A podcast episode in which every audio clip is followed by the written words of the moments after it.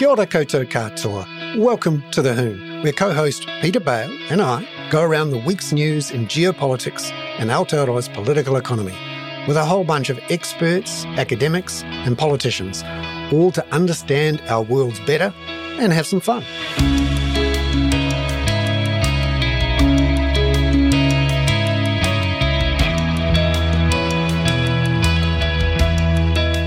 Tēnā koutou katoa, everyone on the kaka. This is The Hoon. I am Bernard Hickey. We're here with our co-host Peter Bale. Peter. Bernard, how are you? Are you allowed to say tēnā koutou katoa in uh, Sydney where you are now? Because, you know, you're the voice you're the voice of Maori uh, Sydney as opposed to the uh, you know, you've got this extraordinary um, referendum coming up in Australia. Oh yeah. You know, I mean, we like we like to think of this whole First Nation thing in New Zealand as being somewhat different, and it most certainly is. How how is it looking there? I mean, you've been there for about twenty minutes, i.e., a week. Um, give us your give us your consolidated view of where the where the referendum is going. Yeah, it started off like it was going to be approved, but of course the opposition, the Liberal Liberal National Coalition, the Conservatives have jumped in and made it a big deal, and the Murdoch papers are going gangbusters mm-hmm. to stop it. And um, it looks like it might uh, might not get over the line now. Uh, it's it's quite a thing. There's been a change in Australia right? since I lived here in the early 2000s, when there wasn't much, you know, notice given to uh, um, Indigenous issues. Anything, but, anything Indigenous, yeah. No. But what you see now is every public event, uh, the host will acknowledge the elders of the land. And in fact, a couple of events I participated in this week, that was exactly what happened. And mm-hmm. one of the interesting twists on that introduction uh, lately is the comment that I acknowledge that the owners of the land have not given up sovereignty to it. It's really interesting, isn't it? Funny enough, I went to something last night which um, recognised the tangata whenua of of Auckland as well, and was and was very embracing. And I, and I think there, I mean, God forbid that there should be examples that, that Australia might follow, but this this referendum thing is a very good indication of. I guess that's where David, our friend David Seymour, the Lotus driving um, dwarf, um, you know has has picked this up from. And I noticed John Howard, you know, who just had his 84th birthday, pro- probably um, enraptured with Rupert Murdoch's, you know, so said this this um, referendum shall not pass, and most mm. Australians disagree with it. I just, it's a very interesting problem, Bernard, in Australia, where mm. you've got, I mean, to put something like this up to a referendum, and and should we be clear about what the referendum is, which is essentially that there should be a kind of um, council, is it, a sort of Executive Council of Aboriginal Representatives to feed in to main the main parliament because Aboriginal people are have such a tiny uh, percentage of um, the population uh, because of various things that we won't go into just yet. That um, you know there has to be some explicit means for them to have a a say. Yeah, and it's an attempt to get some sort of uh, constitutional involvement for the tangata whenua of of uh, Australia, and uh, it's an attempt. It's nowhere near as comprehensive or as embedded as um, the Treaty of Waitangi, but it's something. And unfortunately, you know, the process of having this debate brings all of this bile to the surface, which yeah. um, you're always going to get. But it is, you know, it's it's it's something, uh, and you see it in sport. There's a lot of acknowledgement of local culture. You know, there's a lot of uh, uh, embracing of uh, Aboriginal athletes, and not always brilliant, but it does does happen. Well, yeah, I was going to say the the yeah, there's a few, there's a couple of Aboriginal athletes who've had some pretty difficult times. But mm. Bernard, I, I was thinking, you know, when you you mentioned that you were working in Sydney in the early 2000s, and I have to admit that I was there a little a little earlier than you in almost the same job. And uh, at that time, there was talk of a compact you know, it, it, right back in the time of Bob Hawke and Paul Keating, there was the talk mm. of a compact that there needed to be a resolution because it's such an interesting set of problems. And I and I think you know you and I are not necessarily the most qualified people to talk about being um, Pakeha New Zealanders, but you know the Treaty of Waitangi is at least a baseline where there was a conversation to be had and a kind of recognition of who was there before. Whereas you know Australia is much more I mean more difficult because that the recognition of the First Nation people of the Indigenous people was never made by the colonialists.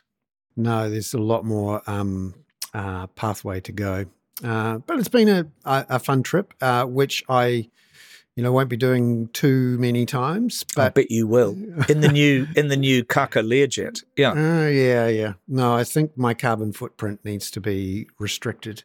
Um, in particular, uh, because we've got some climate issues.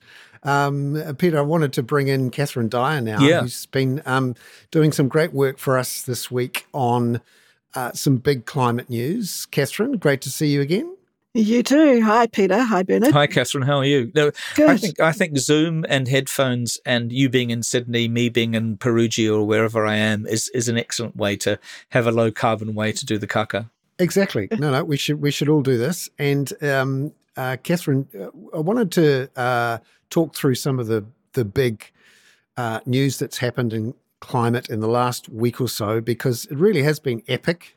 Mm. Um, anyone who's seen those charts showing the um, uh, not just the rainfall in Auckland, but the heat in the Atlantic, uh, the ice loss in the Antarctic, the extraordinary uh, heat we've seen across southern Europe and also parts of the United States and China, to the point where in Sicily this week, one particular town was cut off from its power and its water because its roads melted, which took out the, the power and water lines in the road that were embedded under the roads. And clearly, something is uh, is going on. What are we hearing from the scientists about this? Uh, these sorts of numbers, which, for example, include in the Antarctic uh, the loss of sea ice being mm. six standard deviations away from from the median. What, what are you hearing? Yeah, it's just incredible um, reports coming in, isn't it? Um, there was a a guy and a, a, climate scientist in Austria who's been um, sort of doing the numbers and trying to estimate what July is going to look like. Obviously, it hasn't finished yet, but he thinks it's going to come out something like between 1.3 and 1.7 degrees Celsius higher as an average Oof. for July versus kind of pre-industrial temperatures. Um, so that's definitely starting to get up there did I see it's the highest in 120,000 years? Yeah, yeah. I mean, that's, you know, we're setting new records at the moment. And they're also saying because we're at the start of an El Nino period, that we're likely to see more records tumbling over the next few months. Yeah, it's hard to talk about how hot it is there when it's so cold here this week as well, right? Yeah, C- Cathrine, I was really struck. I, I'm a big, not fan exactly, but I have uh, been waiting for this organisation in the UK to emerge, which has now emerged, the Weather Attribution um, initiative at the which is at uh, Imperial College, uh-huh. and they have said that this, uh, you know, the current heat wave. I mean, the very the, the, point of them is to do that thing where you say yes, this is related to anthropogenic um, climate change, i.e., human climate change uh, factors, and they've said that this was, you know, simply essentially that this current heat wave and the various things that have gone on since May are essentially impossible without anthropogenic, you know. But also, what's other what's clever about them, and, it, and to me, it goes quite well to the to the climate skeptics. They said that the floods in northern Italy earlier on were not related to anthropogenic climate change. So it's a very interesting set of. I just feel we now have both the long term data and also these people trying to give us short term data. There's there's not much uh, to doubt now. No, I don't. I don't see how anybody can still doubt it at this point. But you know that attribution science is kind of this whole new emerging mm. area, and it, it does get pretty technical, I think. But you know, it's a it's really interesting what they what they can show now that is related to, you know, with whether or not it's anthropogenic. So yeah, hard to argue with. Yeah, and and, and we got the ocean. I mean, I, I I was really, you know, I think I'm not sure it got enough attention in New Zealand, but the and maybe we've talked about this before. In fact, I'm pretty sure we have, Bernard. But you know, the the the sea temperatures around New Zealand rose, you know, two to three degrees over the last uh, three or four years. Yes, there was a well, well actually that was La Nina, of course. Um, you know, it meant that you can't uh, farm salmon in the Marlborough Sounds anymore. Mm. And then you look at Mal- uh, look at Miami and Florida at the moment, and the sea is literally 100 degrees Fahrenheit, and mm. You know you're talking about some of the most important. Cor- I mean, it's just the the idea is just so extraordinary. Which, and of course, there's been peaks and troughs, but all the peaks are in the last 45 years. And we've seen, I think, 28 days in a row of brand new records every day. Um, Cathrine, I just wanted to j- jump into this area of uh, the day after tomorrow. You wrote mm. a great piece um, this week, uh, which went out to everyone immediately, um, about the AMOC. Could you explain to us what the AMOC is and why there's been a paper that's come out in Nature that has got everyone talking again about it? Yeah, so the AMOC is the Atlantic Meridional Overturning Circulation, is the is what the uh, acronym stands for, and it's this whole massive system of ocean currents. So it, what happens is you get very cold, dense, salty um, water up, up in the northern Atlantic, which sinks because it's um, it's heavy with with salt in it, and that tends to spread southwards, and then that sort of meets up with um, a whole lot of um, heated, very heated weather from the water from the tropical zones, which rise up and then um, move up towards the northern area, and they sort of join with the Gulf Stream for a bit of time before veering off towards the Atlantic again. So it's just it's the system that overturns warm and cold water and shifts it on the south north longitudinal um, axis. And um, that's what we've seen is this paper that says the long feared or or speculated idea of a collapse of the AMOC, which is referred to in sensational terms in that movie, The Day After Tomorrow, which yep. has these, you know, computer generated uh, instant freezing of New York, which of course is just off the charts, not going to happen. But that sense of disruption of these of these phenomena that have kept mm. us warm and dry or wet or moist, you know. I mean, there's a reason. There's a reason why the UK, at its uh, latitude, not to mention longitude, but its latitude, is relatively warm and benign and seldom has seldom has uh, snow. There's a reason why uh, Madrid, which I believe is uh, more or less at the same latitude as New York. Oh, really? You know, has a has a different temperature. Of course, it's a, it's a much more continental place. But these mm. we're talking about very fundamental shifts. And it's what mm. 2055, I think it was this, 2055 to 2075 was this idea of the collapse of the AMOC. Is that right? It's brought forward by about 100 years. Yeah, well, actually, this paper, the most recent paper that's come out, is suggesting that the, there's a 95% probability of it collapsing sometime between 2025 and 2095, mm-hmm. w- with it being most likely in the sort of mid century timing. But there is, of course, you know, a bit of um, dispute about this in the in the scientific community. A lot of talking about it because it's based on a looking at a particular data set and a particular kind of modelling, and there are other things that other scientists know mm. about ocean circulation that might have changed that outcome if they were included. So there's some dispute about just how. Yeah, and you you will have seen the person the person that I saw who's a kind of a noted climate scientist saying mm. The Gulf Stream is not going to collapse in any way because it's related to a different phenomenon of the rotation of the Earth and so on. But I, I, I think the the point is, isn't it, that that the we are seeing phenomenal potential disruption yep of quite fundamental forces yeah. Uh, that we've that we've relied on to farm and to live and to you know yeah and and and I think Cathrine's done a great job of um, uh, pulling together the competing uh, scientific views on this paper and presenting it in a way which uh, shows that um, the IPCC, which has been quite conservative, is saying mm. there was has previously said there's a 10% chance of some sort of collapse mm. of the AMOC, whereas this paper and the latest uh, research suggests that that percentage likelihood is higher rather than it's absolutely yeah. going to happen, which which I thought was a really good way of expressing it, and it's been a very popular piece so far. Yeah, that that um that outcome is also something that, that we're getting used to, where some of the um, predictions mm. or forecasts of the IPCC we we seem to have a lot more downside risk. Um, so it's more likely that things are worse than what they're saying, that, Mm. then that they're go- going to be better than what they say. And so those sort of things piling up is, is a bit worrying as well. Cathrine, what did you make of? I, I, I was um, kind of interested in Antonio Guterres, the UN Secretary General's comments today. We're reaching boiling point. Mm. I, I, I sort of realized today how much I don't really like Antonio Guterres, and I think he's been absolutely useless and probably the worst Secretary General of the UN in my lifetime. Um, because I just think he's a raver and a ranter and does fuck all, basically, other than possibly the grain deal with Russia. But uh, do, do, do, you think, I mean, I, I've been I mean, I'm not Antonio Guterres, but I've been accused even of the by the readers of my spin-off column of being too bleak about um, climate change in the last couple of weeks. What's what do you think is the value or the impact of Antonio Guterres' comments today that we're reaching boiling point and it's all desperate in a crisis?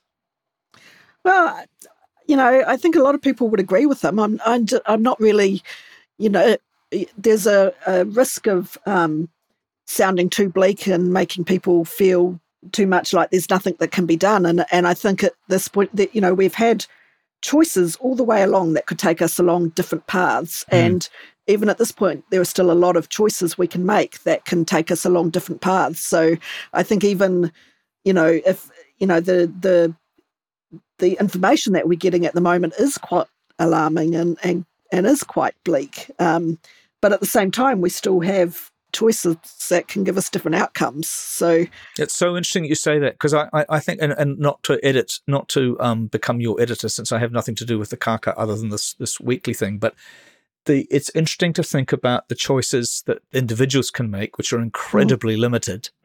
And you know, I got told off by somebody at the spin-off the other day for for having um, repeated the Grantham Institute's nine things to do, but two of them were about political activism and getting Mm. getting angry about some of these things. And I suspect that as banal as they seem, that that political awareness and political action and saying we need action is actually the way to go. Because I, I, you've probably seen in the UK this week, um, Rishi Sunak is talking about turning down the commitment on some of the um, some of the net zero obligations because it's politically unacceptable or politically difficult. that's right. I think there is a social tipping point we can get to, and the sooner we get towards that social tipping point, it, that you know leads people to be more interested in more climate action, the better it will be. And and uh, things do change. Um, for example, this week, um, James Shaw reversed effectively, well, the government reversed its stance from before Christmas to tighten up the ETS, and we saw an immediate jump in the carbon price. So um, the government, you know, was focused on bread and butter issues in December and January, and got challenged in court by um, lawyers for climate action. They did a, a great job of presenting the case that the government's uh, decision to ignore the climate commission was uh, in breach of the law, and uh, the government said, "Oh, "Yeah, okay, um, we'll have another look at it." So those changes happened. The price changed, and suddenly. Remember, for every $10 increase in the carbon price, we see an increase in the the costs of uh, transport of around about a dollar fifty, a dollar sixty for an average household, and just under a dollar for a, a lower income household. So um, things are ch- things can be done, and things are changing. Um, I'm I'm quite keen uh, over the next few months before the election to start looking at some of the solutions, if you like, some of the actions that governments could take with different types of policies, and doing it in a in a way which talks about much faster action that is um, uh, somewhere close to politically acceptable. So that's a, a challenge for us to try to do that because I think Yeah. if you can Especially start in your solutions journalism approach, Bernard, of which Cathrine is a living example. Exactly. We're doing some stuff to get information out there and look at some of the policy choices that maybe sometimes don't uh, bubble to the surface in other ways. So, Cathrine, thank you very much. Lovely to have you, and great to see your first story um, out there. And and it went out to everyone um, immediately. That's something we're proud of. Very exciting. Thanks, Cathrine. Really good to see you. You too. Talk soon. Robert, it's great to see you. Hey, Robert, you handsome devil, you've been talking to the bloody Otago Daily Times, I see.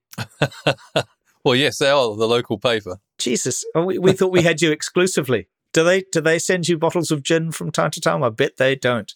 No, they're not as generous as you, Peter and, and Bernard. No, Yeah, well, we got. I think you probably. I think with any luck, you finished that one. So I, I must send you another one. I've, I told Bernard to send you one, but I'd be surprised. I'll bring one back through duty free. That, that's Yeah, good. Um, Robert, it's been a, um, a heck of a week for visits from very interesting and influential and connected people to this country. The two partners that came, the Secretary of State, that's pretty high profile for New Zealand. He was coming to see Megan Rapinoe, not Nanaia Mahuta. But yeah, although I totally endorse him seeing Nanaia Mahuta as well. Yeah. Um, what did you think of those two visits and the outcomes from those visits, at least? pretty successful, I think, so far. And um, there'll be some people in New Zealand disappointed because I think Nanaia Mahuta again emphasized caution in relation to Pillar 2 of AUKUS, this Mhm. enhanced security arrangement. I think uh, the the Albanese visit seems to have gone well. Uh, it, it seems that he's been visiting a lot of people in Wellington, but I, I- you know, it, it was interesting because the New Zealand government said that the relationship between Australia and New Zealand uh, was at an all-time high, Mm. and the Australians haven't done anything to dispel that.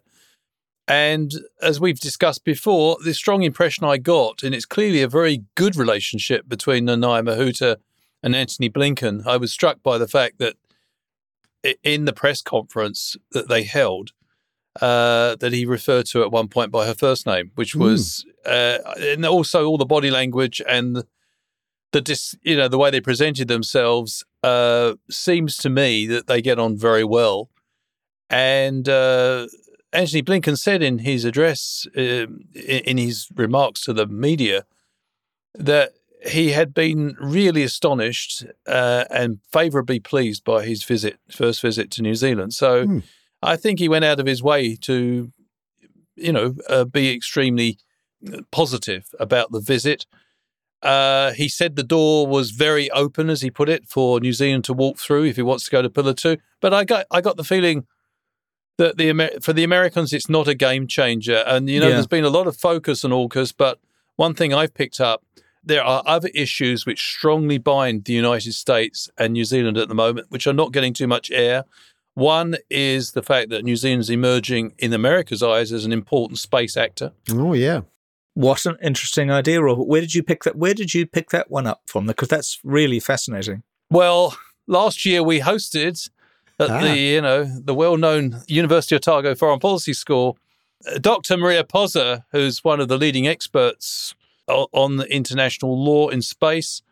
Uh, Maria hosted an excellent two-day conference on this whole question of New Zealand's emergence as an space actor, and uh, it's happening rapidly. Ro- Robert, what do you? What did you? uh, There was a there was a bit of a. I mean, it's one of those things that happens in Wellington, happens with journalists. There was an attempt with Albanese being here, and of course, I've been doing that thing about how do you pronounce Albanese, but Hmm. uh, I found a, a very good video of him saying it's Albanese, as in as in spaghetti bolognese. Yes. But he Okay. said, "I'm just quite happy with Albo, thank you." Yeah. Um, but uh, there was a there was an attempt to kind of draw a line between uh, what the Australians said and what um, Blinken said about us entering the tier two. That essentially the Australians indicated there was no no prospect of us entering tier two. We didn't need you, and Blinken just saying actually it's academic. But is there a division there? I'm not sure, to be quite frankly, between the Australians and the Americans. I think what I do know is that uh, quite clearly two things. Firstly, that the Americans said publicly they regard New Zealand as a trusted partner in matters of international security.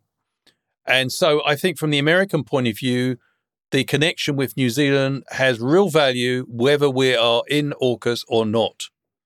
And uh, I think that they, uh, Nanaia Mahuta was non committal, uh, but she did point out something that was quite significant. And she pointed out that the countries of the region, she mentioned explicitly the Pacific Island states Mhm. and the Treaty of Rarotonga, which is, she was Mm. saying, quite frankly, that the countries of the Pacific Island states region have committed themselves to non nuclear security. New Zealand is uh, committed to that. and therefore New Zealand will not com- compromise. She could have mentioned also that the countries of ASEAN are committed to non nuclear security. Mm. So there's a lot of actors there that New Zealand does not want to disappoint by seeming to be taking a backward mm. step on not uh, non-nuclear security. So I mm. think the message, the message was actually this is our global brand. We need to be very careful here. We have yet to be convinced that the advantages or the payoffs from being part of Pillar Two will outweigh the possible blurring of New Zealand's well-known. And remember, New Zealand was a a major driving force for the treaty and the prohibition of mm. nuclear weapons, which mm. more than 50 countries. So there's a lot at stake for New Zealand. And uh, I, I, get the distinct feeling that we're being diplomatic, but uh, that New Zealand's not going to, this side of an election, uh, be pushing Pillar Two. Yeah, interesting. Uh, I, I was really struck, uh, or not really struck, but we know we had a couple of interesting developments in the Pacific this week, including President Macron uh, yeah. turning up in the uh, New Caledonia. Um, our friend uh, Patrick Smellie, of course, flew up there on on mm. holiday, but of course, I'm sure he knew that uh, Macron was coming. Macron, you know, talked about imperialist forces in the Pacific, which is kind of ironic when you're sitting in a um, French, in a literally a French colony, uh, yeah. accusing others of being imperialist. But then you also had the visit to Beijing and then returning of the um, Sogavare, the um, yeah. uh, Solomon's uh, prime minister, there's there's quite a lot of dynamism in there at the moment. You've got the French in there mm. saying essentially saying we're going to be part. we're going to talk about imperialism, but we actually just mean that to be we we have to have a voice here as well as um, the mm. United States and uh, China. And then you've got Sogavare being having quite a sort of splittist, dare I say, approach to the rest of the Pacific. Yeah, but I think uh, the one thing that I found very encouraging, and this let's put AUKUS to one side, Australia, New Zealand, and the United States seem to be on the same page. antony Blinken referred to this as converging perceptions of China. Um, uh, I, when I say they're on the same page, I think New Zealand has pushed for a long time, and uh, uh, Anthony Albanese agrees with first with Jacinda Ardern and now Chris Hipkins on this, that you mustn't approach the Pacific Island states purely in terms of great power rivalry and try to recruit them to one side or the other. They're saying, what is the national security problem for the Pacific Island states? It's, national, it's climate change. Yeah. That is the number one threat that all countries face in that region. Two of them, the threat the threat could be terminal if something is not done in the next two decades. Mm. So, I, I think the pitch is now that the three Western countries, well, Western orientated countries, basically try to address the security problems that the Pacific Island states articulate. Mm. If they do that, then you won't eliminate China from the region, but China as a political threat would be diminished. In other words, China's too big to contain. They're going to be in the Pacific. How do you deal with that? You don't sort of go into the politics of pretense and say, "Oh, we're going to contain them and prevent them from being influential."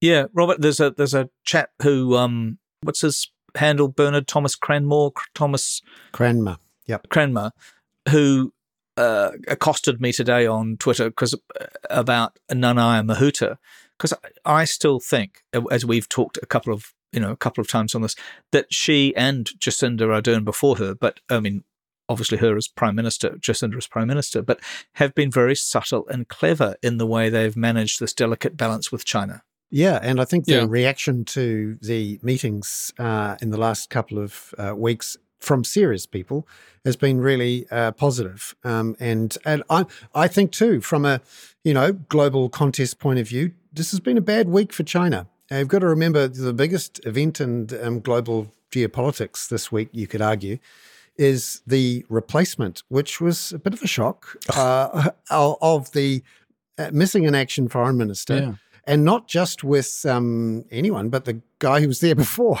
it's like mm. bringing back the old guy. So we got we've got consistency. Yeah. Because we don't know the reasons yet. I know we've mm. explored this once, but one thing that has occurred to me thinking about we can, this, we can always explore things about that involve shagging, shagging um, no, television can't. interviewers um, nope. and nope. having babies with them. We can explore them quite happily. Thank you. Well, we won't go down that route, but um, it occurred to me that this is a major political setback for Xi Jinping because Yeah. Wang Yi, who's emerged once again as foreign minister, is widely respected actually in the United States. The United States, in its own coded way, has been very supportive of his appointment, Mm. saying that he was a skilled diplomat and someone they knew. But I think it's a defeat for. Uh, I think there are signs here. There's a political power struggle going on. I believe, can't prove it because it's a closed political system. Um, but there are signs that Xi has got some pretty powerful enemies in the Central Committee of the Mm. ruling Communist Party, and his protege, uh, Qin Gang, has disappeared from view for a month, and now has been replaced by someone, uh, Wang Yi, who is a, a career diplomat who speaks Japanese. I think he's been brought in partly to maybe cut Xi down to size a bit, uh, but also to restore some capability in the foreign affairs area at a vital time for China, at a time when China's become more dependent on the West, not less, and uh, in which there's been deep concerns within the Central Committee of the ruling Communist Party about Xi's uh, almost, un, well, I wouldn't say unreserved because it has been measured, but quite clear political identification of, with Putin's security concerns in the Ukraine. And I think, you know, the, there must have been voices behind closed doors saying Putin's actually undermining our foreign policy. Mm. He's tearing up the principles of territorial integrity and sovereignty, which underpins our claim to Taiwan and Hong Kong. So you can imagine the sort of debates going on. I, I wouldn't be surprised, can't prove it, whether this reshuffling of the pack at the foreign ministry level is a bit of a political setback for the paramount leader in China. Yeah, but can we get back to the shagging? No, no. Let's stay away from the shagging and go straight to the heart of the matter, which I'm is sorry, I'm too naughty sometimes. He'd only been there for seven months, and this was the guy that Xi parachuted in. So this is a bad look for Xi, and it also uh, reflects some of the pressure that's on in China. Remember this, you know, argy-bargy between China and the United States. Jesus, argy bargy, Bernard. You can Yeah, take yeah. the boy out of Matamata, but you can't. Yeah, argy bargy. between China and the United States has been sort of at a at a uh, a very um, elevated level and doesn't seem to have affected trade much at all until now. Because when you look at the export and import figures, things are really drying up for uh, China. They're finding it more difficult to both get the imports they need, the chips they need to build the, the manufacturing they need. Um, there is significant action now from um, both American and European companies to uh, re onshore a lot of their manufacturing activities, to friendshore, to move things away from China, even if uh, it's not back onshore.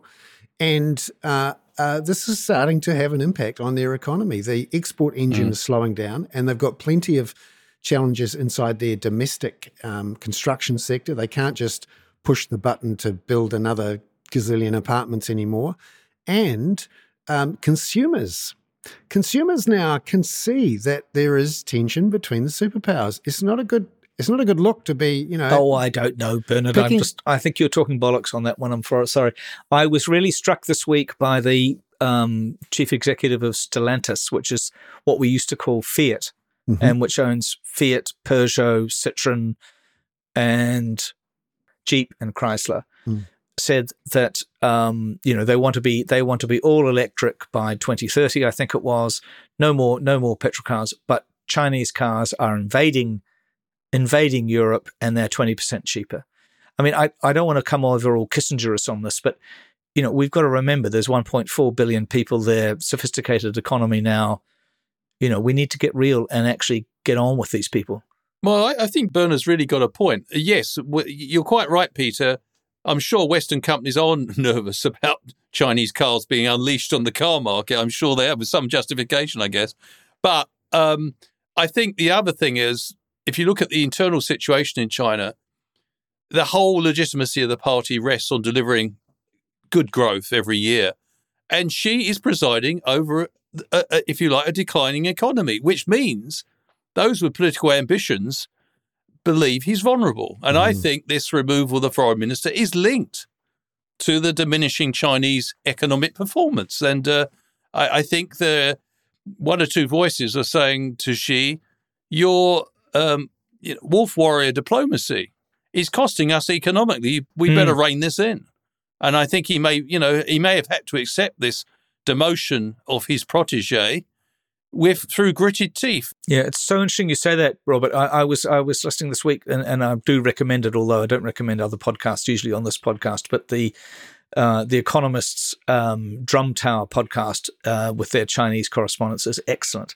And they were you know, one one number that I was really struck by was that the population of the of the number of Chinese uh, Communist Party members in China is the same as the population of Germany, which is about eighty million. Mm. So that question of legitimacy is always on on a kind of knife edge. It's so interesting. And Yeah. and and from the point of view of um, consumers, uh, what's actually happening in China at the moment is a cons- consumer spending strike.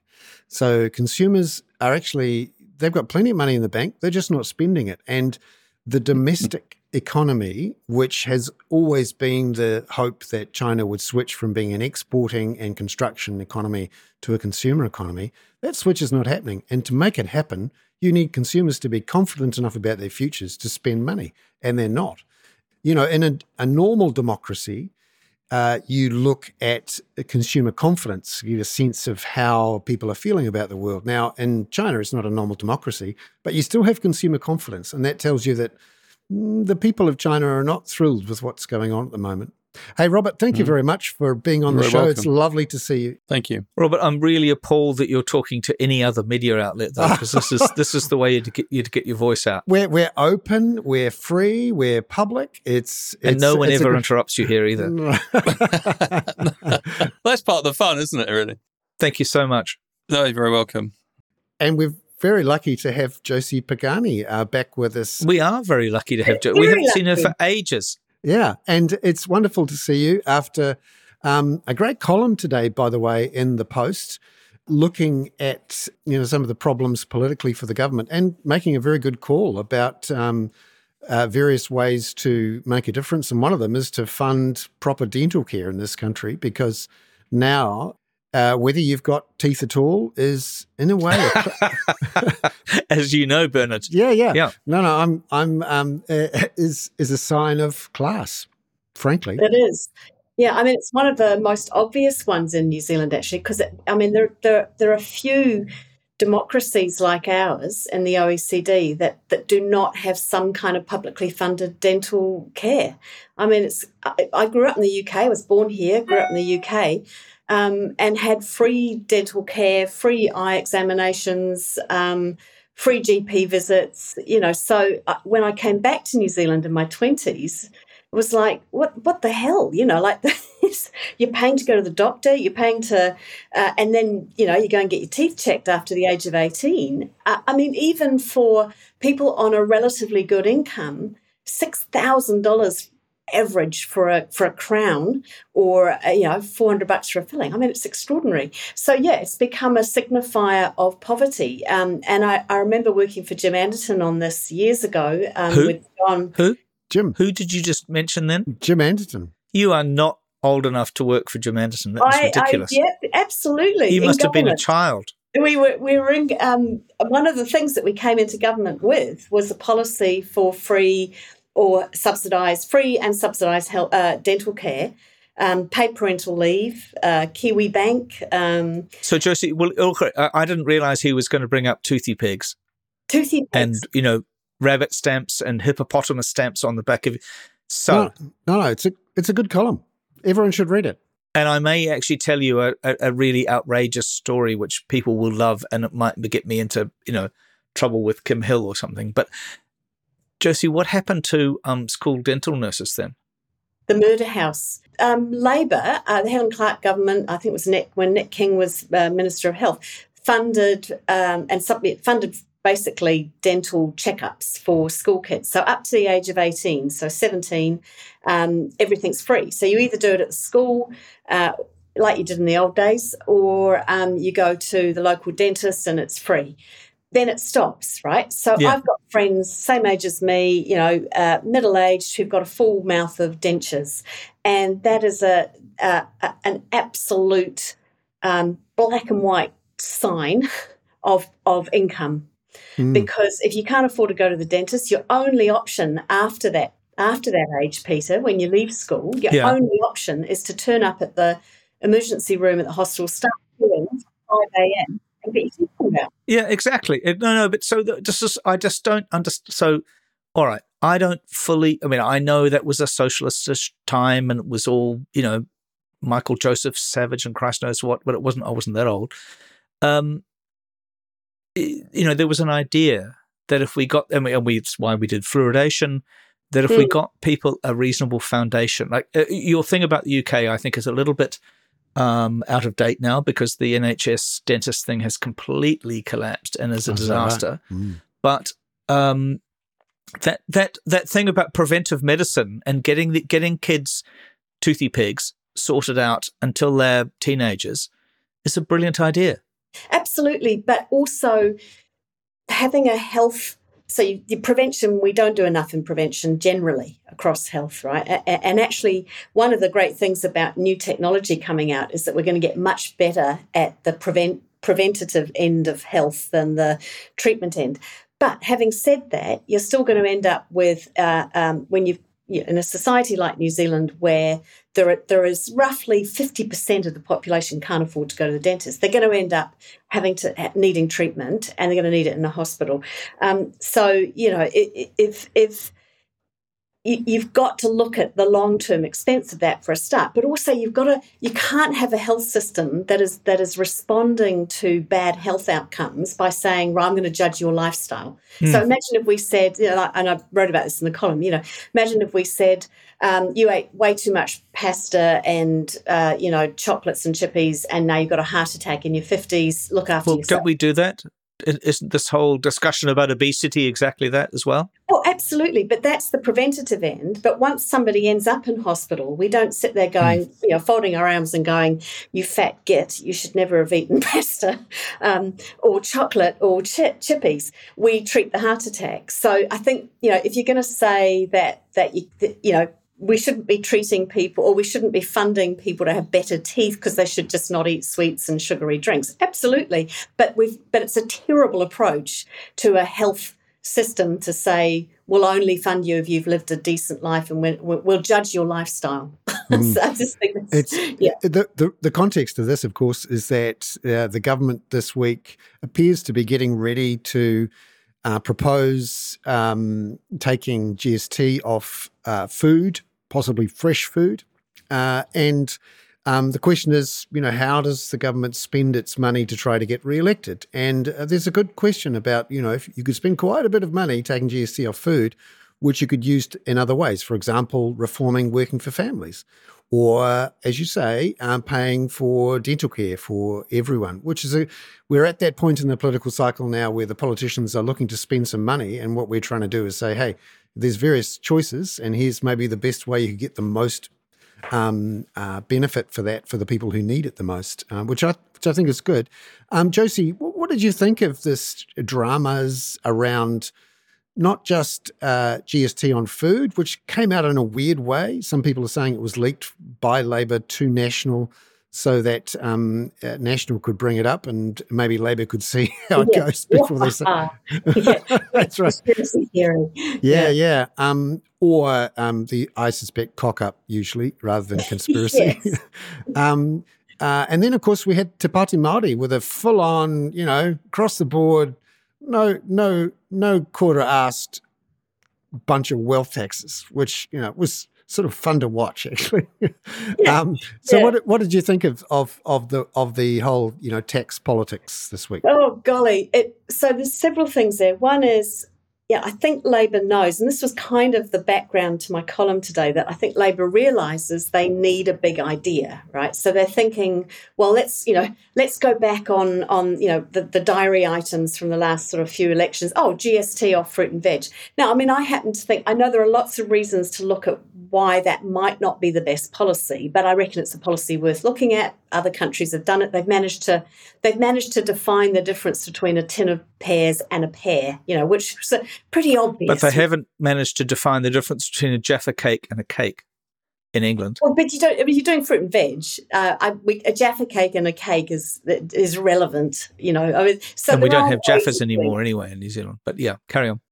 the- I mean, there are issues around how much of the of the GST saving gets passed on to consumers, and all of these issues. But having said all of that, I think Bernard, the biggest problem with it is, I mean, you and I have talked about wealth taxes and capital gains taxes, and we're we're an advocate for for reforming our incredibly broken tax system. Which, I mean, here's some figures, um, if I can remember them rightly. But basically, our tax revenue, about forty five percent of it comes from taxes on wages and 31% from GST. And then Mhm. it's only about 16% comes from corporate profits. Mhm. Um, and then about 1% from excise on booze and, you know, cigarettes and fags and whatever. So, you know, we're hugely what do we charge more excise on those things than just not just um, GST? Oh yeah. I thought we were living in a in a flat tax paradise. No, no. Yeah, you need a mortgage to buy a packet of cigarettes these days. Oh, I do understand that. Yeah, yeah. But jo- Josie, may I just ask you about this because it's it's something Bernard and I talk about, and I think you know I, I wish you'd been on a couple of weeks ago because I, I think- you need to be on every week, especially Oh, in the run up to the election. yeah. But uh, Bernard wrote a really brilliant piece about what I considered to be, as a as a non political person, but as an observer, the cop out by Chris Hipkins on Mm. what seemed a very reasonable and intelligent set of capital gains tax Yeah. things, which I can't imagine politically would not have w- brought him huge amounts of uh, potential votes from people under forty. That's right. A- a- And and there was a poll out uh, just before that he ruled it out, where Hmm. uh, basically the majority of New Zealanders are going some kind of wealth tax. I mean, they don't really people don't really understand what it is or but they're kind of going what they're getting is not an envy thing they're kind of going yeah i think i'm paying too much and i think there needs to be the ne- the levers need to be cha- you know pulled so that others are paying their fair share it's not a kind of envy the rich thing but I think what I was going to say about the GST thing, although I, you know, I, I'm kind of lukewarm about it, but I do support it as a concept and worth looking at. But the problem they've got, I think, is that they're not doing a tax switch. You know, so that's what John Key did Mm. when uh, you know Mm. lowered uh, um, incre- lowered income, increased GST. So there was a tax switch, so people could see, okay, you're, you're, what you're doing is you're actually redistributing towards working people Mhm. away from you know consumption um, uh, sorry, it, towards consumption away from working people. So what you the problem here is that there's no tax switch. So how are they going to pay for Mm. a cut in GST? And of course, we don't know it's yet the policy, but but no, we but- don't. But that's that's the problem with any policy being announced between now and the election. You've got Yeah. to say how you're going to pay it. And the wealth tax was a tax switch, free Mm. tax um, uh, threshold up to ten thousand, I think it was, um, and then you know. A, a a relatively minor tax on uh, Mm. anything above five million dollars, so Mm. You can see how you pay for it. Yeah, it did. It did look very. sim- But Josie, just on this on the GST thing, am I am I just naive and having not lived in New Zealand? Weren't we gifted something really amazing by Roger Douglas with the absolutism of the way GST was introduced all those years ago? You know that it was that it was it was no, nothing to argue about. It was across everything. I And mean, it's I'll been- it's- friend Bernard answer that. Bernard, well, you're absolutely right, Peter, that it was a clean, pure system. And not just for GST, but also for income tax. You know, we got a load of rid of all sorts of exemptions for that. And it would have been absolutely brilliant if we'd also had a broad based low rate tax on capital gains Correct. or Yeah. wealth. And this is the, the sort of frustration. uh, And this is where I get at the purists, right? The purists, I get it. You know, I'm, my background is in economics. I'm all about, um, you know, nice, clean rules and and no exceptions and all of that, which is fine. But they didn't take the last step. It's like they introduced this suite of perfect policies, except the one policy they should have introduced, which would have made it completely Which perfect. Which actually Grant Robertson was trying to address in that thing you did the other day, and that's where it's so interesting that other chap resigned David Parker, yeah. You know that that seems to be a much more significant resignation. Jos- Mm. Josie, what do you think about that that resignation?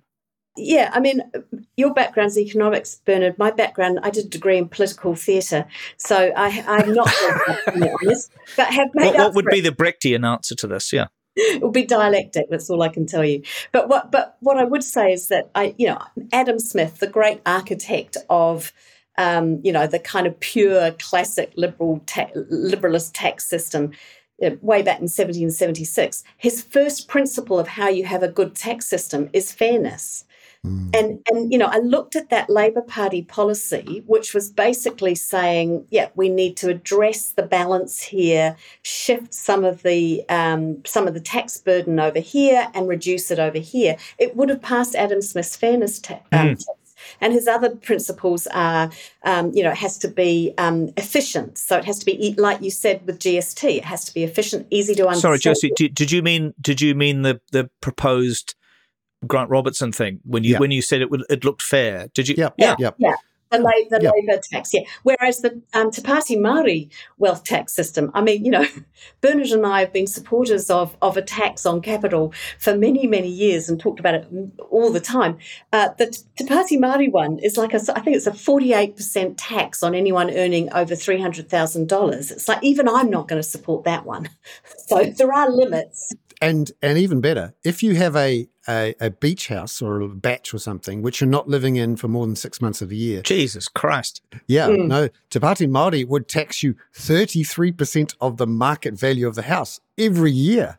Do you know what it reminds me of, guys? When I was in the UK and at the university during the miners' strike, and we actually passed um, a resolution during, at the student union, Labour Party student union annual conference, to turn. Um, I think it was uh, it was Kenilworth Castle and Warwick Castle into a retirement home for striking miners.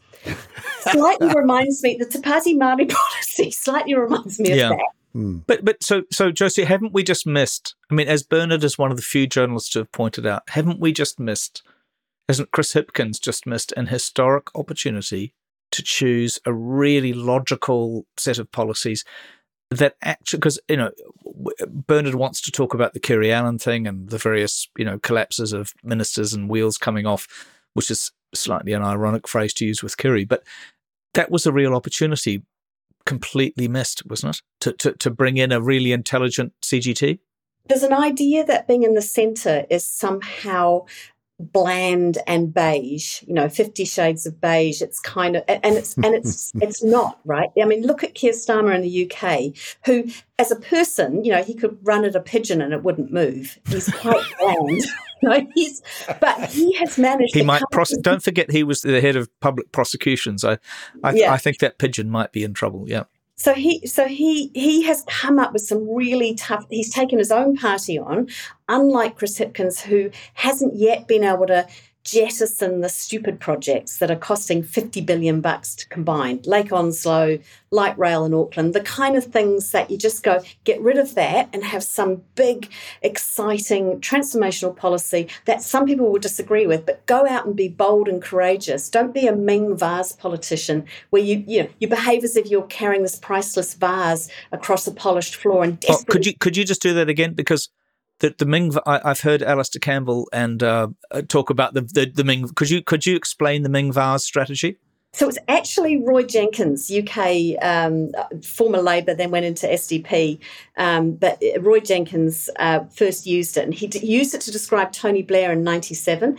And he said that Tony Blair was being so careful not to lose the election that he was like a uh, like he was carrying a priceless Ming vase across a dance a polished floor. Um, so it was a it's a really good way of talking about the the kind of professional politician who who is not prepared to risk something and go out and say right you know the job of politics as you just said earlier is choices and persuasion persuasion mm-hmm. so um, yeah so he talked about that and i've always thought what's the opposite of that and i think it's that we're looking for the kind of politician who, who will carry a, a, a, tray of drinks across a crowded dance floor and you know and go to hell with it let's have a good time so we yeah i mean i think that's why the smaller I think that's jim bolger isn't it Jim Bolger. I'm, I'm very mm. fond of Jim, but I wouldn't I wouldn't see him at a at a dance party carrying a tray of glass. I'd see him in a, I'd see him in one of those woolshed parties. But what do you mm. reckon, Bernard? The Ming yeah. vase strategy. I, I am not sure that, that Chris Hipkins thinks he's carrying a Ming vase. I, I feel he's just broken it with that that uh, decision on tax.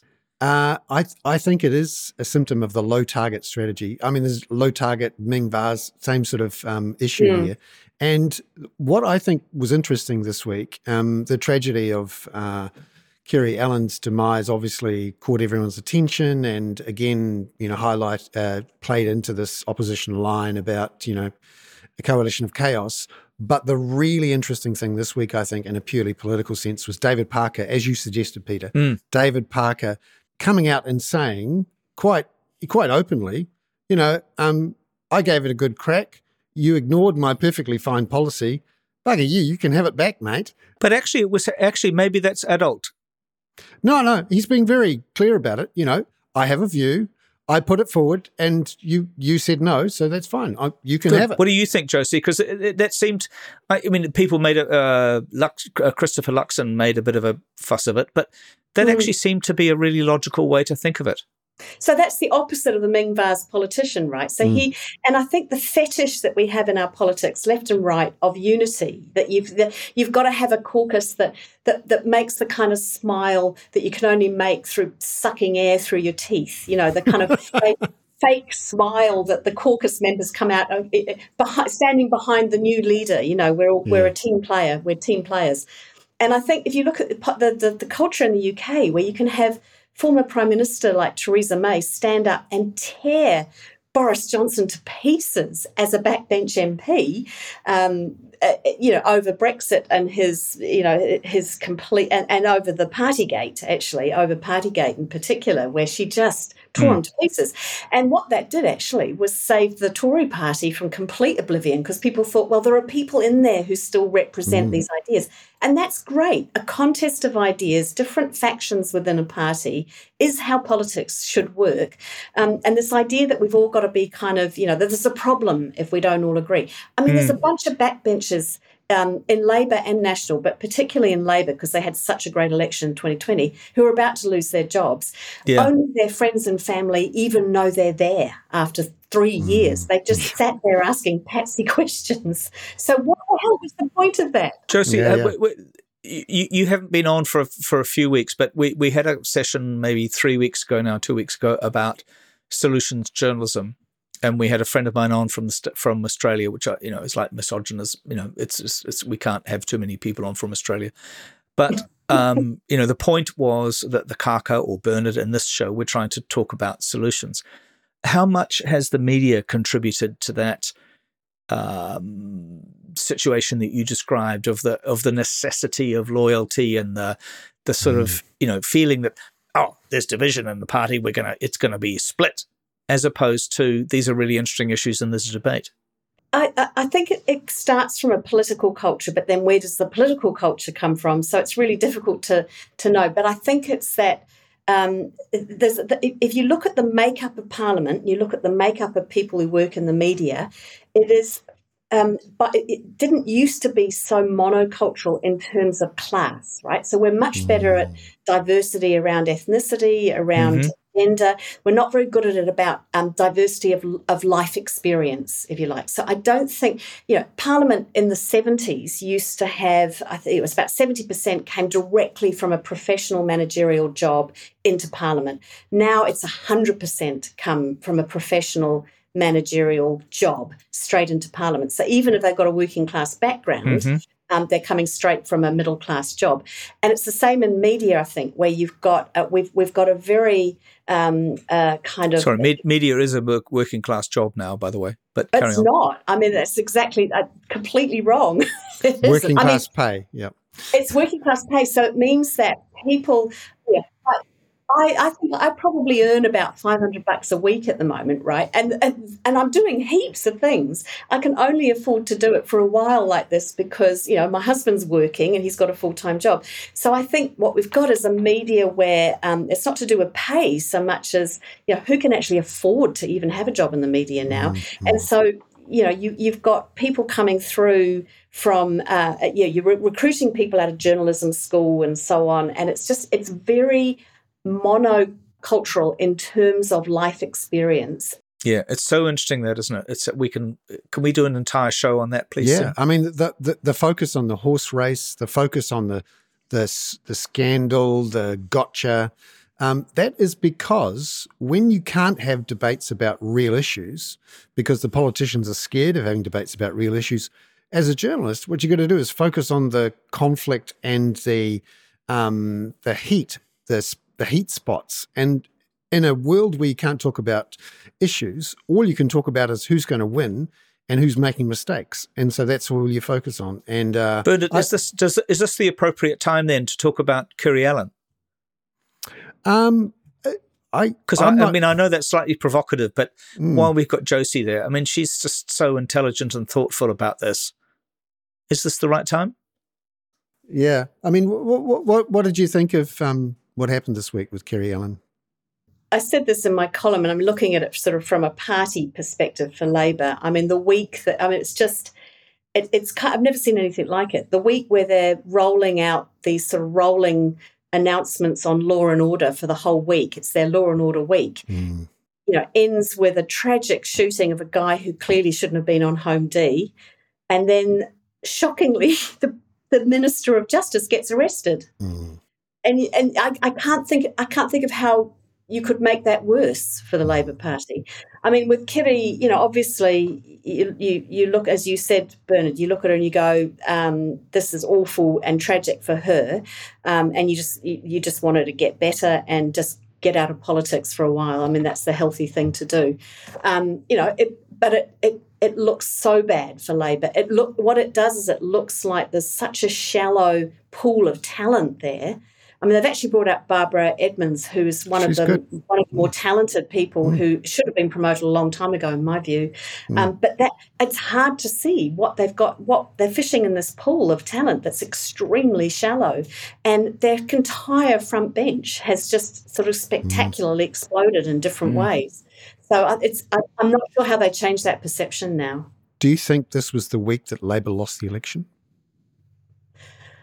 I think it probably was Bernard, don't you think? Uh, it feels really hard to come back from. I do think there are ways back. Miracles have happened, but they but you have to you know, one of the things that Tony Blair got so right was an analysis of how you win. And the first thing he says is when you lose or when you're losing, have an honest discussion with yourselves about why you're losing. And it's usually not because your values are unpopular, but your policies are, or there's a perception that you're incompetent or whatever. It's usually a policy problem. So that's why in the column today I was trying to say, come up with something that's going to excite us, that's going to go, wow, that's a that would be a game changer. You know, free dental care in New Zealand would be spect. Mm. That would be Michael Joseph Savage, you know, mm. level change. And they've got 82 days to go. So we'll see how it goes. Josie, it's wonderful to have you on. So good. Thank you so much. Thanks, Scott. Always And you've got a skateboarding dog, Peter? Well, I don't have a real skateboarding dog, and I think we have discussed this before. But uh, no, we were supposed to talk about Israel oh, sorry, and yeah. the extraordinary um, what's going on at the moment with the potential destruction of the Israeli democracy that we've all known since 1947. And I was really struck to remember that uh, thing, which I think I've brought up before, I'm afraid, of Obama and Sarkozy being caught on an open mic oh, yeah. mm. talking about uh, Netanyahu being, you know, you have to deal with him. I have to deal with him every week. He's a terrible liar.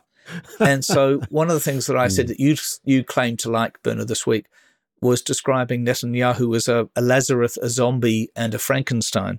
yes. Uh, with justification, I hope, for each one. Mm. Now, I thought this was really interesting today, and I, I, appreciate it. And I know I've interrupted you from time to time, but I thought there was a really interesting dialogue. Very great to have Josie back. Mm. And mm. Um, I don't know, is this the week that they lost it? Because I was thinking also, Bernard, about Frank O'Flynn, who you might have been. I imagine you yeah. were at Massey when this happened. Mm. mm. And my recollection, which I think he's dead now. Would, would, so it's probably not defamatory. Is that he was pissed and fell over outside the Parliament, outside Parliament on the street mm. street across the road, Bowen, whatever it's called, and claimed that said that he'd been mugged, and then it became a joke that he'd been mugged by Jack Daniels, um, Johnnie Walker, and yeah, yeah. you know another one. Mm. It, it's a very interesting problem you know, I mm. think that was incredibly sad uh, what happened this week and was just an awful sort of personal crisis vented mm. all over. Yeah. I'm not. I'm not sure it portrays bad judgment of Chris Hipkins, does it? No, um, I I think it's a tra- tragedy, and uh, you could see in the way that Chris Hipkins dealt with the media on Monday that he was personally shocked. Yes. And and um and to be fair to him, he fronted up, he spoke clearly and authentically about how he felt about it. And I I, th- I think the opposition's, you know, deciding to jump on it and say this is this shows that Chris Hipkins has bad judgment. I, I just think that fell flat. was a little opportunistic. yeah, and um, and all they had to do was just step back, uh, and it would have. Um, it, it is such a, such a shock to people that, uh, and the this, and because it's the seventh minister, no, the fourth minister in seven Yeah, months, or but all for different reasons. I mean, for, Mm. in her case, it really is surely there, but for the grace of God go we. Mm. Yes, and on that note, I think it's time to end the Kākā and look forward to seeing you all again next week. See you next week, Bernard. Peter, thank you very much. No, thank you, everybody. Cheers. And that has been The Hoon for uh, Friday, the 28th of July. Ka kite. Bye bye.